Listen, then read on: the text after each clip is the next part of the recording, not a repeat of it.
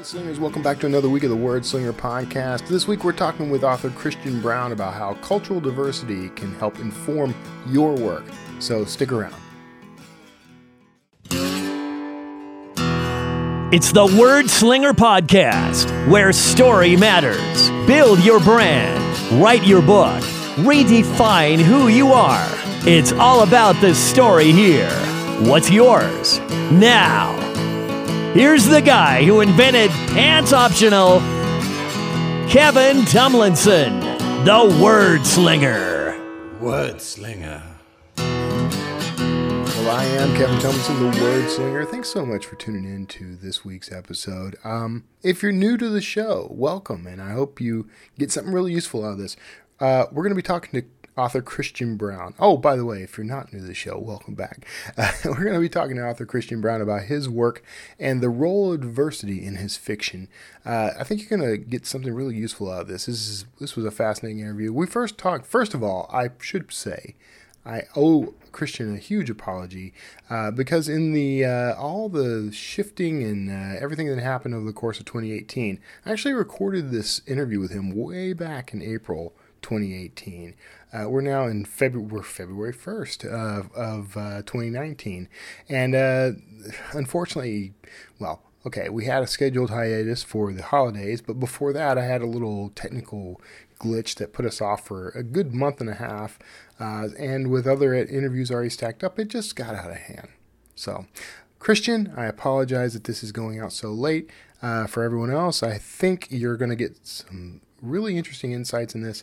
Now, stick around afterward. I'm going to be chatting about something I think everybody's kind of interested in, has questions about. I'm going to be talking mostly about uh, some of the things I've done with my mailing list and uh, the results of the recent launch of my new book, uh, The Stepping Maze.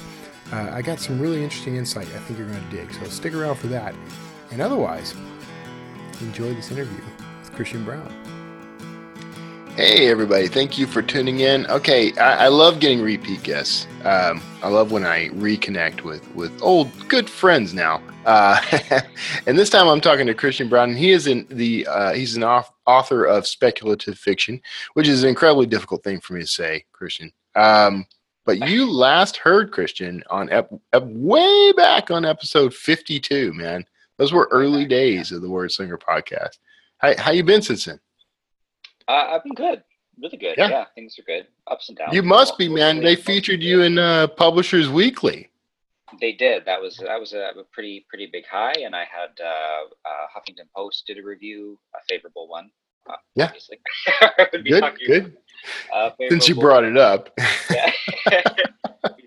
so there's been a lot of really really good stuff happening with the series lately, just, just sort of my own profile. Yeah. So uh, just to just to bring everybody up to speed, um, you write speculative fiction. You primarily you, you've been writing fantasy. Is that right? Yeah, sort of like dark fantasy. I guess uh, one of one of the nicer things the fan said was like Game of Thrones, where everyone's. Are we allowed to swear on this? Can we swear? Let's go lightly. All right, where everyone's not such a jerk. We'll say. and that's kind of true. Like it has the the story has those same sort of lessons on morality and you know capitalism and sort of the the ravaging of the earth, but it's done in a much nicer, uh, softer touch way, I guess. Even yeah, though really yeah. horrible things do happen at certain points. Yeah, yeah, well, as things do. I mean, as that's, do, that's, right. Yeah. yeah.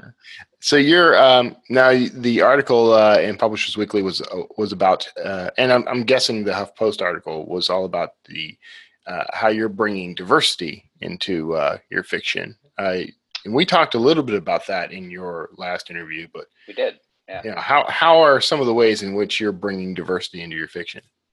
Well, I mean, the, the old writer's adage is, you know, write what you know. Um, and so I've always known sort of uh, adversity and struggle. And like I come from a biracial family, and we had a burning cross on our lawn when I was very young. This is in Barrie, which is a relatively, you know, non-backwater town. Uh, this would only be about 20, you know, oh God, I guess I'm getting old now. This would be quite quite a while ago, but still, you know, within within a generation. Um, You're gonna so, soon. Soon, when you tell this story, it's gonna. It's just gonna be when I was a kid. When I was young. There's no time frame. Like I don't know where the time has gone, but uh, I'm turning 40 this year. So, uh, but anyway, so, so, you know those sorts of experiences, um, you know, and even going back to my father's generation, like uh, my grandmother was uh, Russian Ukrainian, and she married a man from down south, uh, mm-hmm. U.S. citizen actually, uh, James Brown, not the jazz singer, not the R&B singer, but um, you know, and so you can imagine what they went through in in the 40s and 50s growing up with a mixed race family. Um, so so we've we've had in our in like not just racial diversity, but I also am gay. Uh, so that you know throws another monkey wrench in the whole yeah, in the yeah. whole collective pot of, of of stuff the world can throw at you. And uh, I happen to uh, fall in love and marry a uh, Métis uh, amputee. And again, these are not choices I made because I'm some sort of diversity chaser. Um, it just so happened, you know, I fell in love with this person, and I didn't realize until after we'd sort of, you know, been going out for a while, and and uh, they didn't have a leg. so, really? You know, yeah, I mean, like because people are ashamed of these things, so they hide them. Yeah, um, yeah. And then, of course, when I found out, I'm like, so, you know, right. yeah, by that point, it really doesn't matter. Uh, it doesn't matter. You know, you've already sort of fallen for the person, and yeah, and you're connecting. what matters. You know, and eventually we're all going to be decrepit and broken down anyways. So speak for yourself, man. I'm only, I'm only well, that's true. Actually, I'm only getting finer with age. Yeah, yeah. but um, you know, so so I've always had that history of of of dealing with marginalization. Um, you know, and my mother, who was a huge inspiration to me and to my work. Um, you know, she was a we were not a very rich family, but she and she had to drop out of school when she had us, just so that because uh, that's what women did back in the day. Um, but she went back to law school after you know my parents built up a small brokerage, and she set some money aside. And she went back to law school at the age of 47, and this is mm-hmm. Queens, which is pretty prestigious up here in Canada. Um, and, and, she went back to law school, and uh, rather than you know then go into some sort of uh, obviously very lucrative type of corporate law, she became a public guardian and trustee, uh, which is essentially someone who takes care of the legal affairs of people who can't take care of themselves. So mm-hmm. uh, prostitutes, immigrants, uh, people that are non-native speakers to to of English. You know, as she, this is what she chose to do with her prestigious law degree, and uh, she did that for a number of years until she became sick herself and required care. Um, so so you I have all these these influences of you know my mother you know my grandmother before her obviously my very strong men in terms of my fathers who fought against you know, my father and grandfather who fought against any number of adversities by being black men trying to just make it in the world right. and uh, you know these are the forces that have shaped me so when i was writing fiction it just was very natural to me to have a world that had you know this this this tapestry of, of voices and opinions and and sexualities and whatever else. It just so happens that these days that is, you know, the new hotness. yeah, yeah. Everybody's yeah. looking for it now, but it's like I've been writing this for, you know, 10, 12 years. Uh, so so so those sorts of things coincided and and I think that's why um, my work has had such a favorable light lately, which I'm tremendously grateful for that, yeah. that we actually celebrate these things these days. So how, how do you write fiction uh, with that material and not make it entirely about that material. Like you, you still want to have a story, a good story where there are characters who change. I think that's a that's a fantastic question, and, and I, I, wrote this blog post about um, I can't remember what exactly what it was called, but it was about you know how not to make just diversity as as a as a you know just as a buzz phrase in your writing because you should right, never write right. like there, there's no checklist. You shouldn't okay I've got you know the the Afro-Indigenous lesbian in a wheelchair, so check. Like you right. should never write like that because it's ridiculous, and you just build caricatures. And you can always tell these sort of design by committee books that are coming out. Now I've read a few of them, and I'm not going to disparage people by naming them, but you can say, okay, that was obviously that hit you know uh, a focus group and they said we need more colored people we need more of this and it's like you know mm-hmm. you don't write a story that way you write a story as you suggested based upon the story and I think another way to write authentically diverse characters is when you write them, you have to show, you can't just show the strength. You can't just show the empowerment of how wonderful it is being a person of color or a woman, or because that's not real. You mm-hmm. need to show the bad stuff too. You need to show why this person is fighting and why they're powerful, because you become powerful in the presence of antagonism, not in the absence. In the absence, you're just right. sort of existing in this, you know, blithe little existence. But you know, so so I think that's another important thing is when you're writing authentic characters. Obviously, don't go by checklist. Let them fall into the story as they may, and show the negative like show what they what they struggle against show the insecurity show the fears that's how you draw real people um, rather than just showing these sort of these they become caricatures of of you know virtue and strength and i don't think that's believable and you can kind of you can identify that now in writing or in pop culture where you're like yeah you tried a bit too hard with that Yeah, you know it kind of it, it does kind of bug me when i especially on television. And on television, the, they have the most ham-fisted way of, of Yeah. jamming diversity into yes, a just program. into something yeah Yeah, yeah. Which and I, you know, it, and it's difficult. It's difficult to criticize that as as a straight white Christian male uh, because I can't I can't say anything that's not going to come off like I'm against the diversity when I but that's the thing we should still be able to critique like i think right I think yes, it, it's very important that those that representation is there. That's step one, and then I think moving beyond that, we need to work on the refinement of that representation. So like make Yeah. sure it's authentic, and that's that's the most important thing. Because yeah, you do see a lot of networks. It's very popular. Let's just jam all the diversity in there that we can. Right. We're done. you know, right it doesn't stop there because it's not. It doesn't ring true, and so you have you know viewers like you or I, or or even the more important viewers, the people, the kids that are growing up that are that are actually you know products of diversity that are struggling with these questions themselves and they see these Right. caricatures they're like is that how i'm supposed to be exactly end you know Right.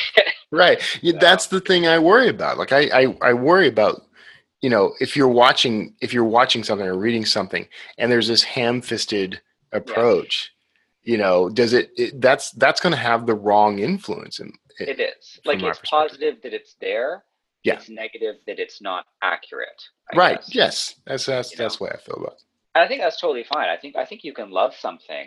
I mean, uh, this is slightly off topic, but like next week, I'm going to go into a rant on my blog about how much I disliked season two of Jessica Jones. Loved the show, right Loved the authenticity of last season.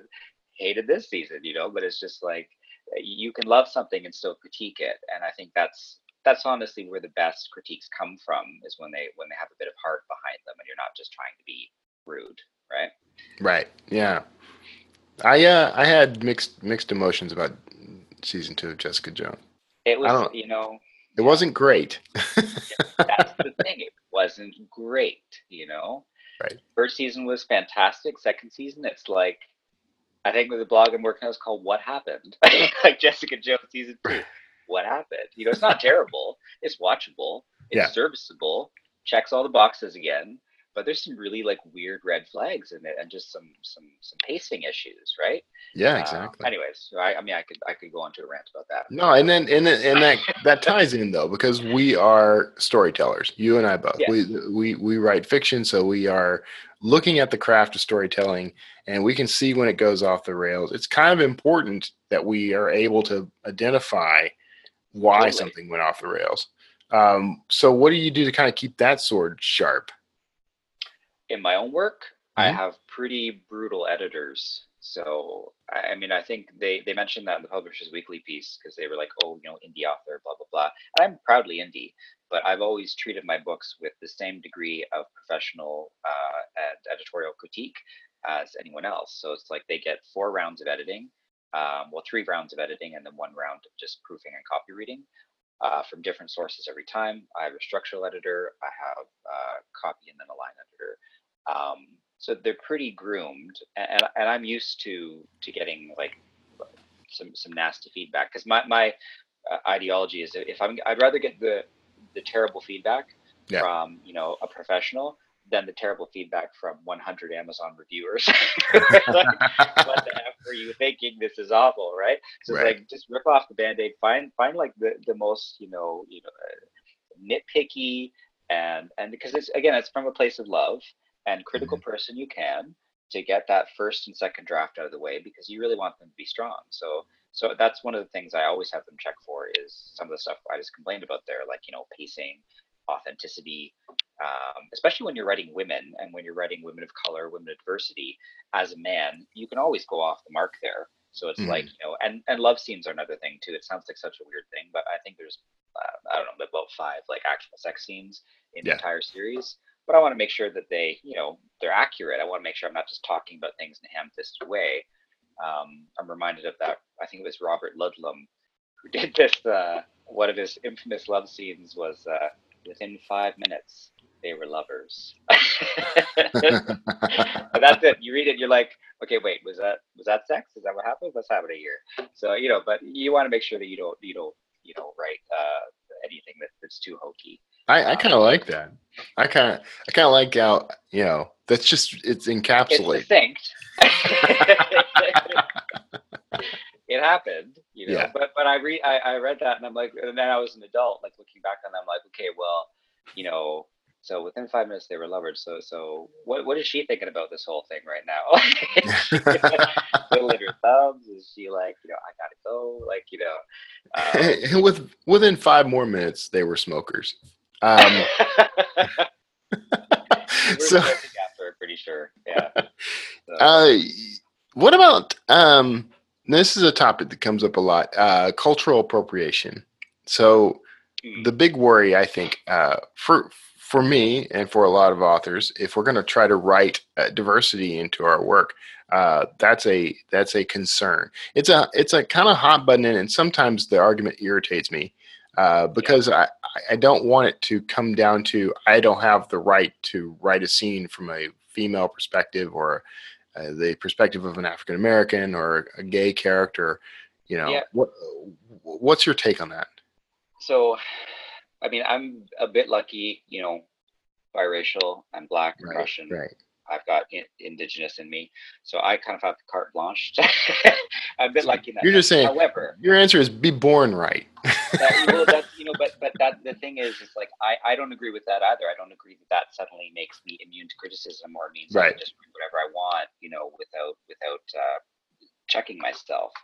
Um, I, again, if you're coming from a place of love and kindness, and Yeah. you have good editors, you can avoid a lot of those pitfalls. And obviously, if you're writing about something that you really want to, like, like if you're writing about, like, let's say, sci-fi or fantasy, and you have this indigenous culture that very closely mimics um, one of our present day cultures, then you need to sort of ensure accuracy, or you distance it farther enough from Mhm. it that it can't really be no comparatives can be drawn.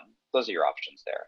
But I mean, yeah, I think we need to loosen up on that a little bit, as long as it's not like you know, um, oh, this is I was watching because we're in hotels. There's nothing to watch TV. I was watching uh, Real Housewives of New York the other day, Yeah. and uh, this one shows up as as Diana Ross, um, total blackface on. So like you know, when you do like Yeah. like like blackface, like that level of of personal, you know, gaucheness is is apparent. And I think that any any self-conscious writer, and we're all very self-conscious, would know when they write something and they're like, "Ooh, that's cringeworthy." But I mean, uh, when you're writing fantasy and sci-fi, you're going to appropriate and you're going to to take all these things that you've seen and put your own spin on them. That's Right. very very common. You know, you look at Star Trek, you look at Game of Thrones, you look at any of these major series, and it's like you can see where they've drawn from real life cultures. Right. And, regardless of how, as long as there's a certain distance, you're not really offended by it.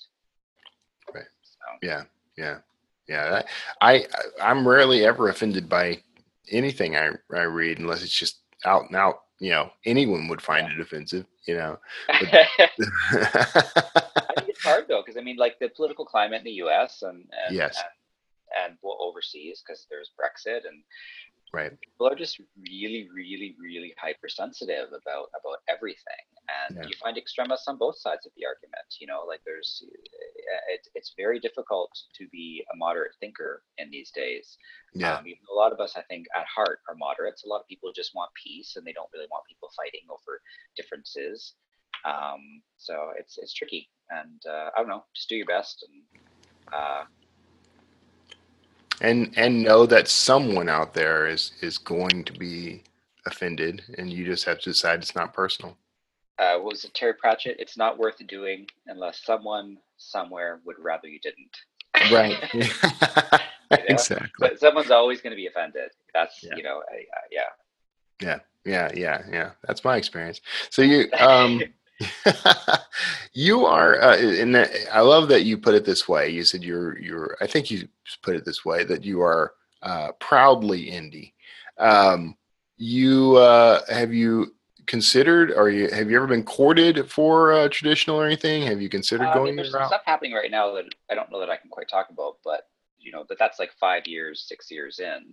Um, I, I always set out to do this on my own because I was always kind of a self-starter, and Right. I, I just hate listening to other people. I- I was not very very good in high school for that reason, but I got I got good grades, but I just did not like teachers, or I, I don't function well under under Mm-hmm. the yoke of, of someone else. So you know, um, yeah, indie was a really a really really good choice for me, and I'm also pretty prolific. Like I write a lot, so I'm very good at setting my own deadlines and my own schedule, and and it Yeah. just worked out well for me. Um, and uh, yeah, there's there's just there's a lot to be said about the freedom of of just being able to to be your own artist. Right. Yeah. Yeah. So, So you wouldn't consider a. Uh, oh, you said you you can't talk told you. about it. well, yeah, I mean, the thing is, it's like I, I have never not been receptive to traditional Right. publishing. I think that's a really fantastic um, angle for some people to pursue. It just wasn't the angle that I would pursue. Right. um, you know, and I was always worried whether or not that's true or not. I mean, to some degree, I think it is. To some degree, I think it's just fear, but of having my vision compromised. And I think the the, the one beauty of independent uh, publishing is that you really are putting out exactly what you want to put out. Um, and I, I don't think that that kind of freedom is is is very important to me. Yeah. Uh, you, um, you, uh, you, obviously you would have a lot more pull now if someone did approach you. Yes. Or do you feel that way? Yeah, I mean, because I've already the other thing too is I've already built a brand, so I mean, it, it's very easy for someone to just come in and say, "Oh, that's cool, let's pick that up," right? Um, and I, I think that's that's all part of, of of being indie too. Is you need to have that sort of like yeah, like ninety percent, not ninety, probably seventy five percent of it's creative, twenty five percent of it's business. You need to sort of have that plan. And my partner was really, really influential in that regard. Uh, He's big uh, he worked his way up from like this crappy little data management job to um, you know uh, uh, divisional uh, director for province of Ontario. So I mean, I mean, he really understands business, and, and he helped me out with that a lot, just in terms of structuring the stuff I did when I wasn't writing. Um, So I think that's really important too, is is to, to work on the business savvy aspect because there's a lot you can do yourself, and then you know there's also a lot you should just find professionals to do for you, right? Yeah. Yeah. So I think we might have talked about that last time too. Is Yeah, like, we did. like, Yeah. yeah, professionals they're there to help, and there's a lot Right. of independent contractors in the industry now, a lot of editors and proofreaders and whatever else. And yeah, it's good to get your friends and you know your grandfather to do it, but if you can afford a tiny bit of money, put that in now because that's an investment in you, right? So Right. Yeah. Yeah. Um, yeah. Particularly editors, uh, cover designers. You know, there are things. Yeah. You know, you, you, there are those rare few who, and I'm, I'm just, I'm sorry, I'm one of those. Uh, uh, who can design their own covers. You know, the thing is, though, I, I say things like that, and I've made plenty of mistakes. I've had to learn the hard way on a lot of things, and I think you could save yourself a lot of heartache, time, and trouble if you did go out and just hire a designer, no, hire. but again, I mean, if, if you can do it, and you do do it, like like your covers look beautiful. Like I mean, if you can do that stuff, then why wouldn't you? But anything right. you can't do, that you know you're probably not going to learn in the next, you know, year, Right. contract it out to someone else. You know? If you've and if you've got to slice time off of the writing to learn how to do those things, just just stick with the writing. Yeah. That's true. Yeah. Yeah. So uh so what's coming up, man? What do you um you've got how many books you got out right now? There's three out. Uh, there's four and five are coming, and that's the Okay. end of that arc. So it's a total of about 100, no, sorry, 1.25 million words. Very nice. series. Yeah, it's, it's done. But uh, I, I just, I, and I'm kind of in a period, my first period of professional sort of crash where I just don't want to write anything. like, for like, it's been since January. I'm just like, I just don't like. I'll write my blogs. and I'm working on a couple articles and stuff, but it's like I just don't want to write. I don't want to go back into my world right now. Yeah. Um, but it's in the hands of the editors. You're gonna get one book this year, and then one book early next year. Um, I'm working on because I've done some really really cool collaborations um, with uh, this this artist that I work with. Um, so we're gonna do like a coffee table book of all of his all of his pieces and some some prose and stuff attached to that. And uh, I wanted to do just a small graphic novel um, piece in between. So probably after the, the last book releases, there'll be those. There'll be the coffee table book, and then probably a graphic novel, and then I'll get back to some more serious work.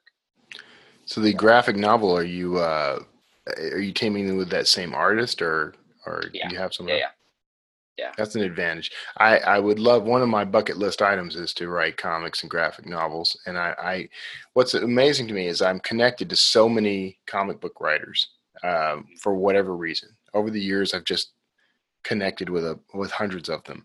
Um, never once have I approached any of them to say, "Hey, man, let me know the next time you've got."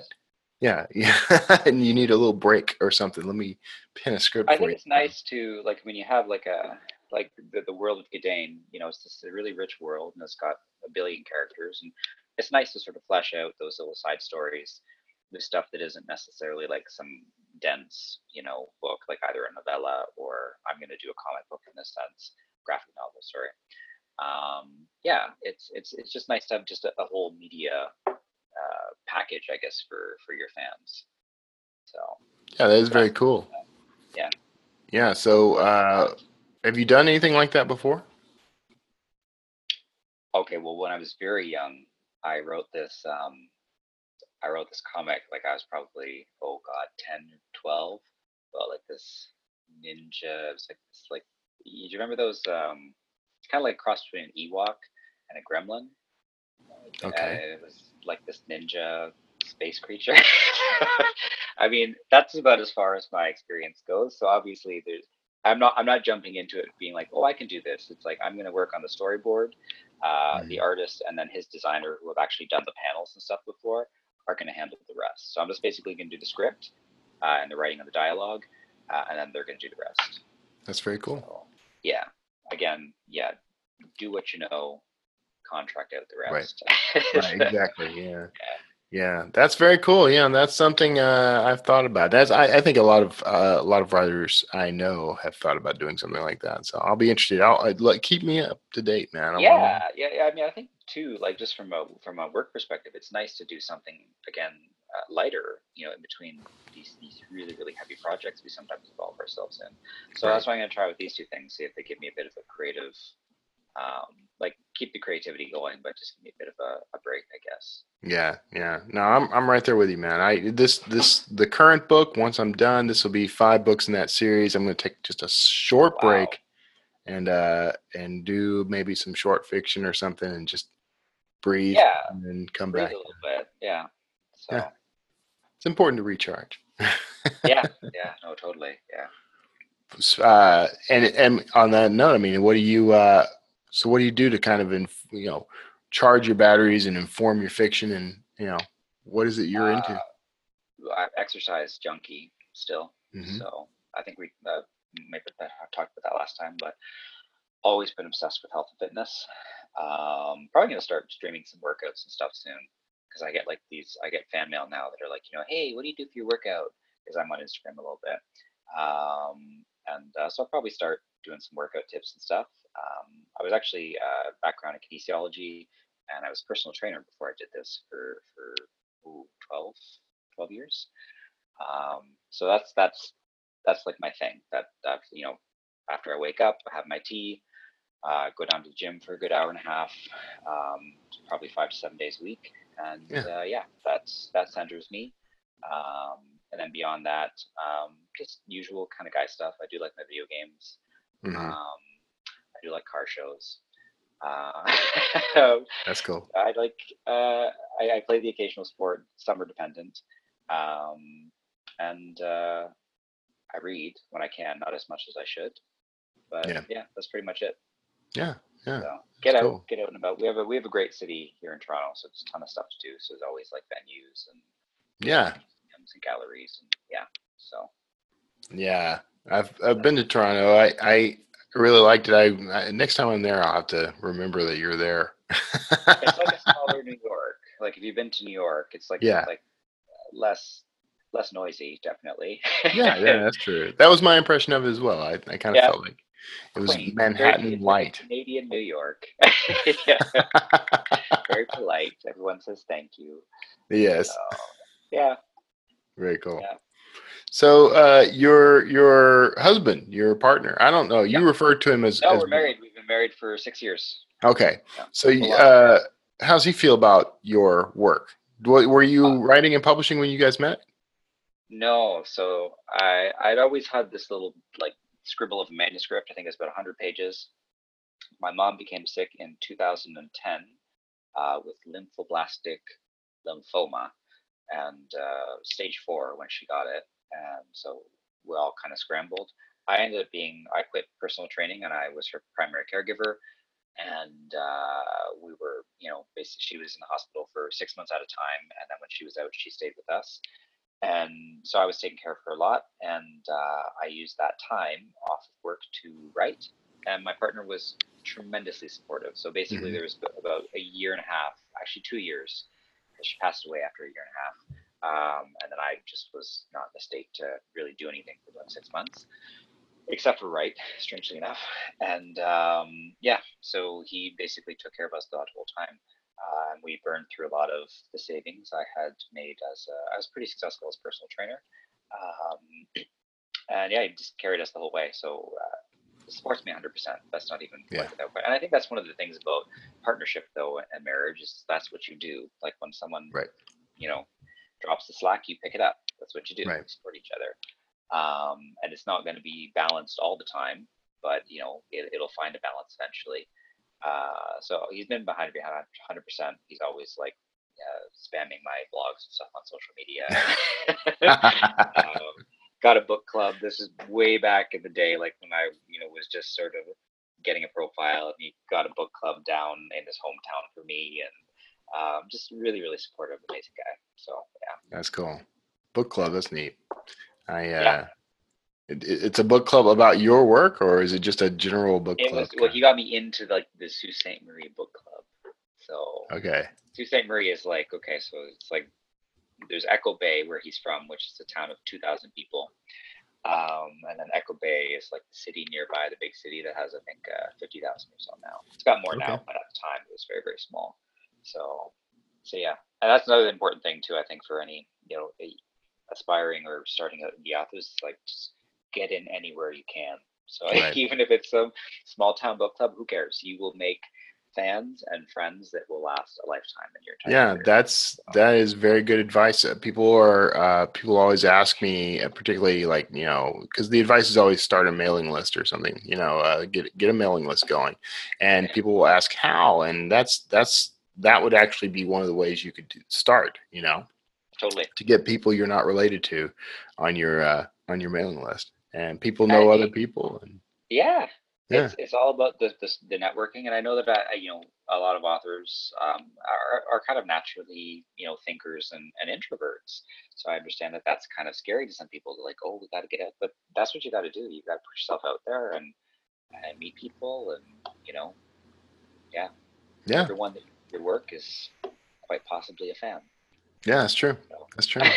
So um, let's. Uh, I want to go ahead and wrap us up, and uh, I, I want to make sure people know where to find your work, man. Uh, so other than joining that book club, where can people find your uh, find your stuff? Uh, so probably the easiest portal is just go to my website, uh, www.christianadrianbrown.com. So Right. I'd head there. Uh, there's a cool trailer. You can sign up for that newsletter that everyone's That's right. a hot newsletter, but you can sign up for the newsletter. It's a pretty cool newsletter. Actually, you get uh, some exclusive. I do like one Kindle giveaway every quarter, and uh, I also do some exclusive uh, wallpapers and stuff you can't find elsewhere. So that's pretty cool. Um, cool. Yeah, so there's so sign up for that, and uh, there's you can find in the store all the links where you can get uh, either retail or e versions of my books. Outstanding, man. Yeah. All right, and uh, of course, uh, links to all that stuff are going to be in the show notes of this episode, so make sure you check that out.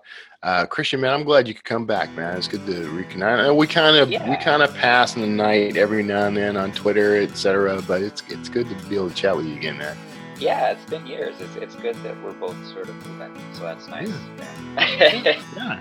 All right. Well, uh, everybody, uh, right now you're probably hearing the groovy bridge music. So you just hang out. Uh, you can dance in place at will, and uh, we'll have some industry news and other stuff uh, just to keep you all up to date and informed. Christian, thanks again for being on the show, man. Hear your book the way it was meant to be heard with a fully custom soundtrack based on your material, an album of music that perfectly fits your characters, your settings. Hear your book today. SonataInscribe.com. Well, I hope you enjoyed that interview with Christian. I know I did. Um, there's uh, there was a lot there, and I know we talked about a range of things, but I was really interested in the cultural diversity angle, uh, just because I know it, it, it's actually kind of a controversial topic sometimes. A real hot topic um, in the writing community. Uh, there's this idea of cultural appropriation. Uh, I don't want to get into that too much. I, I don't really. Um, the whole cultural appropriation thing doesn't really resonate with me, uh, but that's me. so the thing is, we all have um, our sort of ties to and our avenues to uh, a perspective of cultural diversity um, we can look around at these. I, am a huge fan of anthropology, which is the literal study of culture and humanity. Uh, I use that to inform my archaeological thrillers all the time. And there's so much for us to learn from that. And our perspectives on the various cultures of the world and the, the various uh, forms of diversity in the world can actually help, I think, close the gap that's been forming. Uh, we've been in a very divisive um, environment for the past few years, uh, particularly since Trump was elected. I know there's some really strong feelings on both sides of Trump's election, um, but I think that we can help start to help heal some of the division in our world if we start looking at embracing other cultures and start expressing our perspective on those cultures. I think in sharing, we're able to uh, to grow. We're able to. I like this idea of of uh, you know, using cultural diversity as a way to, you know, grow and, and, and as a way to uh, inform our perspective and allow us to uh, see things from a different point of view that that can be cathartic and healing. So there's that. Now, um, hold on, I'm gonna hit my cough button and clear my throat. Sorry about that. So I told you I was going to talk about my uh, my newsletter strategy and uh, the launch of uh, my new book, The Stepping Maze. And uh, I am going to talk about that. So here's here's how things shook out. First of all, I don't know how knowledgeable the audience is in general uh, when it comes to the idea of what we call a marketing funnel. Um, but that's something I'm going to I'm going to fall back on uh, quite a bit in this this conversation. So let's get some basics out of the way, just in case. Uh, if you're if you already know this stuff, I apologize if we're backtracking on you a little, but um, maybe there'll be something in this that'll help you as well. but the general idea here is. Um, I am among those who feel that the email newsletter is still the most powerful form of marketing. Here's my reasoning for that. I um, I because you control that audience, you're able to uh, have a relationship with them, and you can better influence um, your work, your career, and your success because of that relationship. So let me expand on that. uh, if I advertise on, say, Facebook or Amazon or Google, um, I am in their system and I'm reaching an audience they control.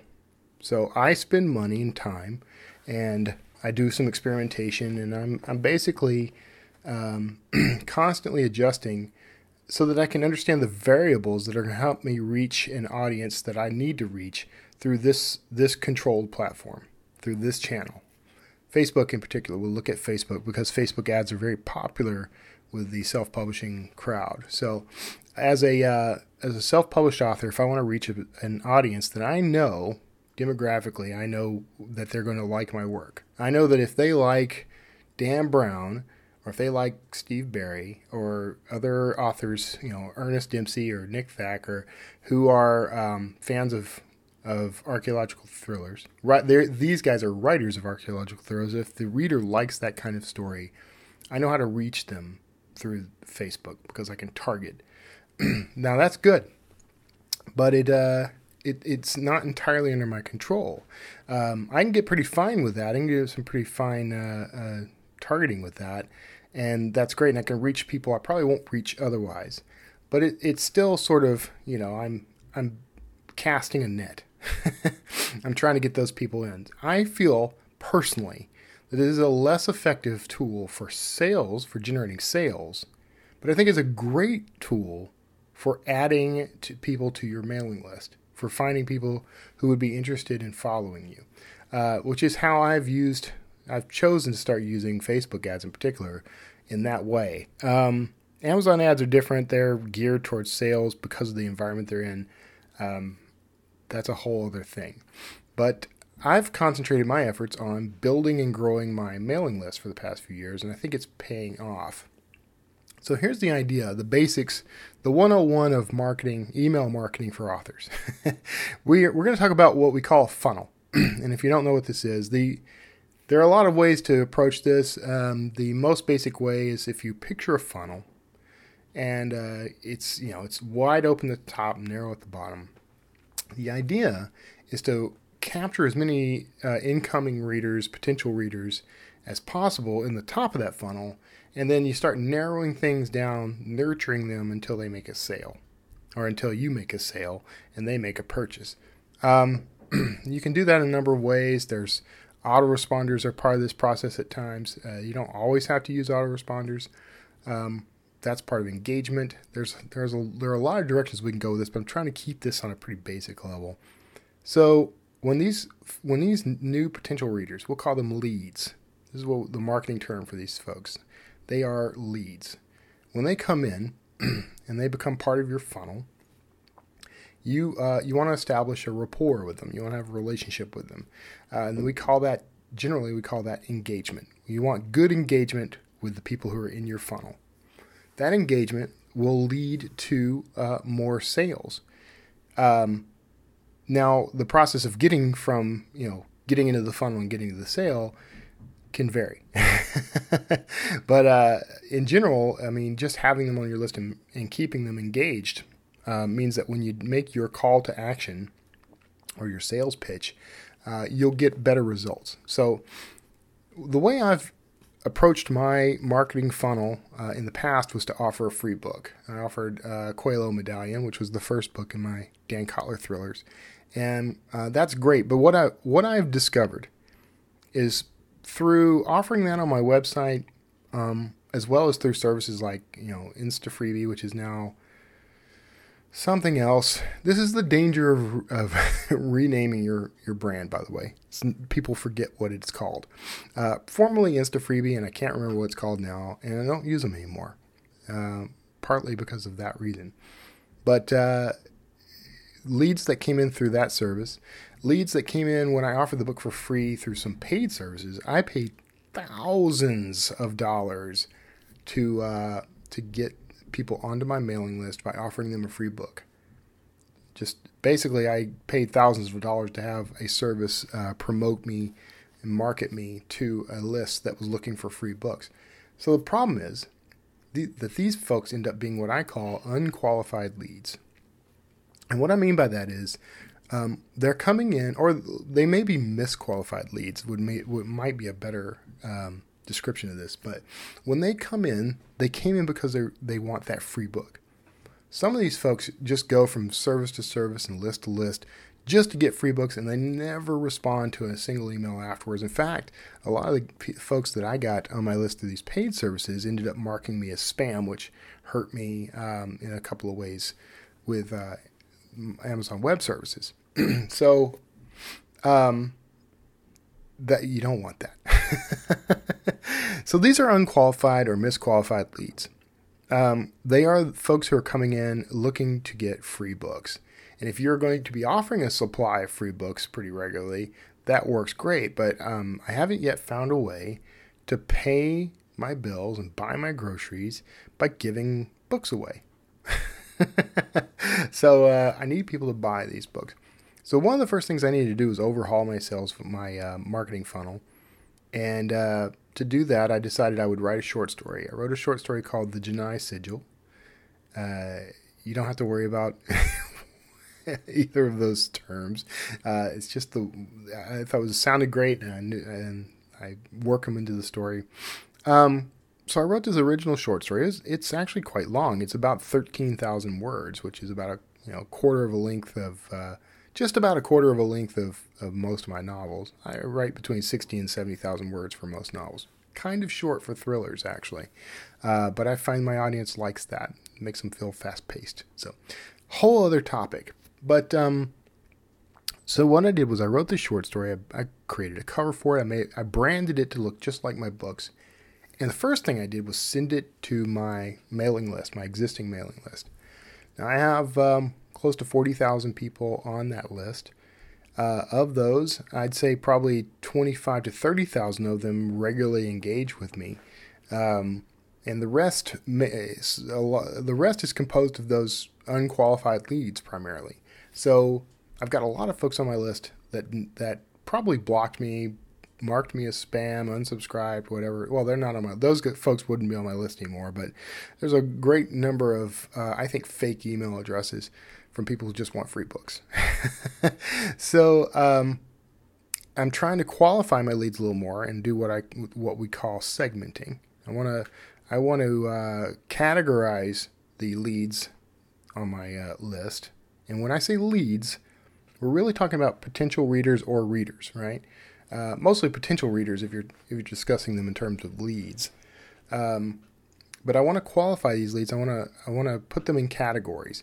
Uh, I need to. I'm trying to separate out the the readers who um, are excited enough about my work uh, that they'll go through an entirely new registration process in, in order to get a free book. That's a qualified lead. Um, and I want readers. I want another category of readers who uh, you know buy the books. I know that they're buying the books, so I can I can do this as I sort of uh, nudge things in my email management service. I can find this information, uh, and I in, I'm making some qualified and educated guesses in, a lot of times. Um, I can't know for sure that people who click a link to buy the book are actually buying it, I can kind of correlate that with actual sales. So it's an educated guess that if you clicked on this link, you're probably out buying the book. Um, so, all this said, I sent the uh, short story to my list and I asked them to share it with family and friends on social media and, and in e- emails and that sort of thing. Uh, and they did. And I used a principle I picked up from a book called Influence. And if you haven't read it, uh, as soon as you're done with this episode, go get it in any format you, you desire. Even if you go to the library and check it out, make sure you read this book. Um, one of the big takeaways that I got from that book was to offer a reason why. So, uh, or a because. so, the idea here is um, you can ask people for something, and you got maybe a 50 50 chance of them doing as you ask. Uh, but the odds go up, your, your odds of getting what you want go up when you give someone a reason, when you say because.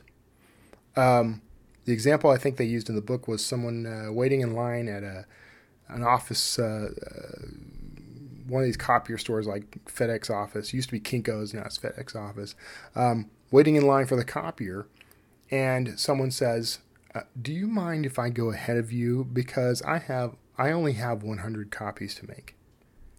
Now, if you tell most of the time you're going to think, you know, someone's going to say 100 copies. I've only got like three.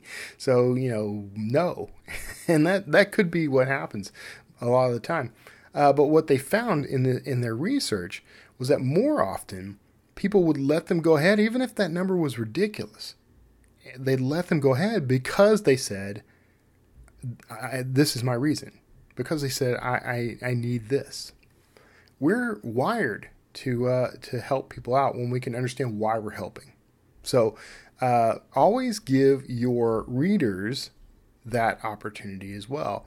So what I did was ask them to do this, and I said, um, and I don't even recall exactly what I wrote, but I, I it would have been something along the lines of, uh, could you do me a favor? Could you please share this with your friends and family on social media and emails and out in the real world?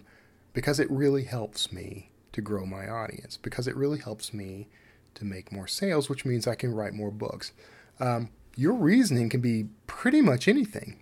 Now, the better your reason, the the better the results you'll get. But just give the reader a reason why they should help you uh, when you ask, and why they should do what you're asking them to do, and you'll get b- bigger and better results. So, um, so there was that.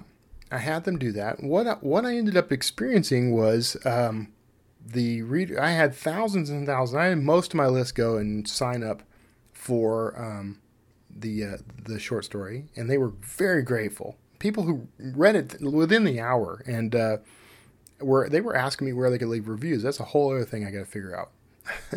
where where to leave a review on a short story that isn't published on Amazon or elsewhere. Um, and I got some ideas on that. I'll share that in another episode someday. But um, they were very excited about it, and they went and shared it far and wide with everybody they knew.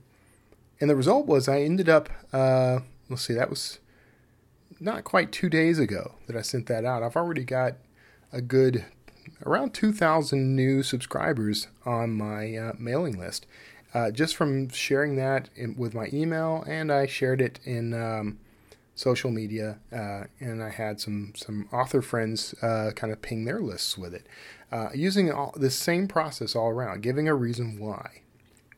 So uh, that's 2,000 new subscribers. Now, stop and think about that for a minute. Those 2,000 new subscribers are what I what we're going to call qualified leads.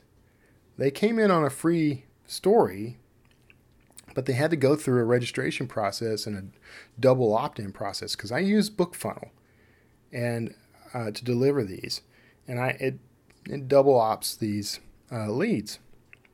So they come in, they have to not only sign up for the story, but they have to verify their address, uh, basically verifying that they know they're going to be on a mailing list and that they're going to receive email from me. They have to do all of that before they can get this short story. Uh, so they're they're they're at least qualified in that they're coming in for the right reasons. They're the right audience because they're very interested in this story.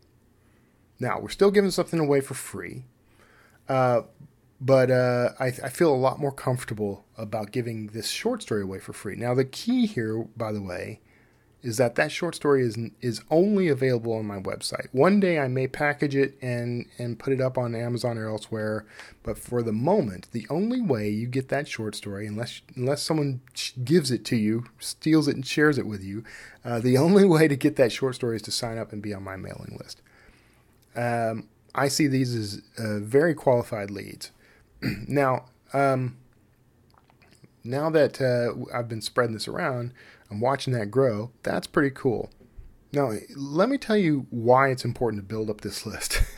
and first of all, I think I mentioned this earlier, but I use Facebook ads and that sort of thing to build my mailing list rather than to do direct sales because I can count on, uh, I can eliminate a lot of variables and I can understand uh, how effective my sales messages are and how effective my work is when I control the audience that it's reaching from beginning to end.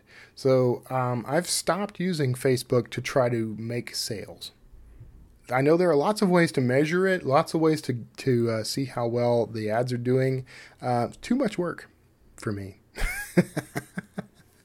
and I've never I've never been able to do it as effectively as I like. But I I've I've been able to effectively use mailing lists um, all along. So here's how it uh, kind of shook out for me with the launch of uh, the Stepping Maze. Now, Stepping Maze is the seventh um, Dan Kotler archaeological thriller, seventh book in that series. Um, I announced the pre-order uh, toward the end of, uh, I think, on Christmas Day. I, I started promoting it Christmas Day. Um, and I actually had set the pre-order on for January 25th. So the book has released as of as of now. It's it's um, it's been out for a while. Um, I think I accidentally did the right thing in putting it late in the month. Normally I aim for middle of the month, but I think I did a, a, a very good thing in leaving it open for as long as I did. It gave a longer lead time for pre-orders, and uh, and it ended up um, building up quite a bit of momentum um, and people got excited about it, and it gave me more opportunities to push it. so, what I decided to do I've kind of been doing this for a while. I've mentioned this on the show before. Um, I cut out all of my Facebook advertising for now. I've only got a couple of ads in uh, AMS, and they're for a couple of the books in the Kotler series. I'm going to be expanding that. Um, I think that those are useful, although they're aimed specifically at sales. So they're kind of outside of my strategy here. Um, but uh, basically, what I'm trying to tell you is I did no advertising for uh, this book. I didn't even do what I would normally do, which is um, newsletter swaps. I didn't ha- ask anybody to promote it. Now, right on the day that it launched, um, Ernest Dempsey sent it out to his list, and I really appreciate that. Uh, but the bulk of sales that I got came before that day, so I think I'm pretty safe with my uh, numbers and everything. I'm not going to give you specific numbers. I don't. I don't like sharing money. I don't like sharing how much something made. Let me just say, I already make a pretty healthy amount of money with my uh, book sales, with these books in particular, the Dan Kotler books in particular. Um, as of as of this launch, as of the end of January, January is the official highest uh, highest book income month in my life, bar none. and in fact, it's so good that it surpassed the second best by by more than I could imagine at the time. Um, it's that good. It's it's been that good. So here's what I did. I announced I announced the pre-order uh, Christmas Day, so it was a good month out. Um, probably a little more. Actually, I think I did it before Christmas because the the uh, Antarctic Forgery released December fifteenth. I think I actually announced this by the twentieth. Um, I'll have to go back and check my records, but let, us just say there was a minimum of thirty days in which people could um, could order the book. So I sent the email out to my list, linked to the book. Um, and uh, over the course of January, I sent at least five more emails that mentioned the book. Now, here's where things might be a little different than what you're imagining. Uh, I didn't, every email was not about pushing uh, buy this book. It mentioned the book occasionally, uh, uh casually, was a better phrase what I was doing was using, I've talked about this before as well. I was using personable emails, actual human interaction emails. I would write, I, have written um, these little historic essays, historical essays, not historic, historical essays, um, fairly long. The emails are basically plain text. They are engaging. Um, I'll sometimes ask questions, which we call open loops in uh, email marketing uh, questions that I want the readers to respond with. I um, I would do this, and then I would mention, you know, by the way, if you haven't yet, my book, um, The Stepping Maze, is is available for uh, pre-order at only two ninety nine, and it goes up to four ninety nine after that. So you order it now to get the best price. Um, I kept those very low key. I mentioned it, but I kept the sales language out of it. I tried to make it a casual thing. Hey, you know, just thinking of you. Just want to make sure that you knew this was here, still available, best price. Um, and that was a, a, sentence or two. That's it, with a, pic, a little picture of the cover. And that's basically the only image that would appear in the email. No buttons, no nothing fancy. I give them a link to buy it. I use uh, Universal Book Links so that they can buy it from the their Amazon store in their region. Um, and that's it. And the rest of the time, it's, you know, hey, here's what's going on in my life. Um, here's a story about um, the nuclear Boy Scout. Uh, if you don't know what, what the story is there, uh, you're not on my list. Uh, these I, I, I pull these things together, uh, and basically what I'm doing is I'm cre- it's content marketing, but I have a a focused audience. I'm using content marketing to engage with the audience that I spent all that time and money and energy building. Um, and because they're on my mailing list rather than a Facebook audience or a blog audience or something along those lines, uh, the the interaction is more immediate. It's uh, more personable. It's it's got a, a far further a greater reach, honestly, uh, because even though I might reach millions of people on Facebook with the right targeted ad, um, they, there's so much of that kind of content out there that I don't have their attention. I'm out in Facebook and uh, other ad platforms. I'm competing for attention. On my email platform, I have their attention. I may be competing with other things viscerally, but if they are on my uh, mailing list and they get an email from me and they and they are voluntarily there, I have their attention, and so that's the perfect time to ask them uh, to help you out and give a reason why. So, in this case, it's hey, can you help me out and buy a copy, pre-order this copy of Stepping Maze because it's only $2.99 now, but it will be $4.99 the day after it launches. So, uh, so that's the the gist there. You want to control your mailing list. You want to have that funnel available. Uh, the funnel is for qualifying your leads. That's what the funnel is really about. It's not about sales. It's about qualifying leads so that you can get the sale later. Uh, the Facebook ads and Google ads and anything that um, that doesn't that isn't necessarily aimed straight at sales are all aimed at feeding the funnel. So so the, I will I will start using those methods again um, after my experiments are done. But the idea there is to cast the net, bring as many people as possible into the funnel. The funnel qualifies them. The qualified leads get the ask, and when they get the ask, they get the because, and my odds of making the sales go up those 2,000 new uh, subscribers. Think about it.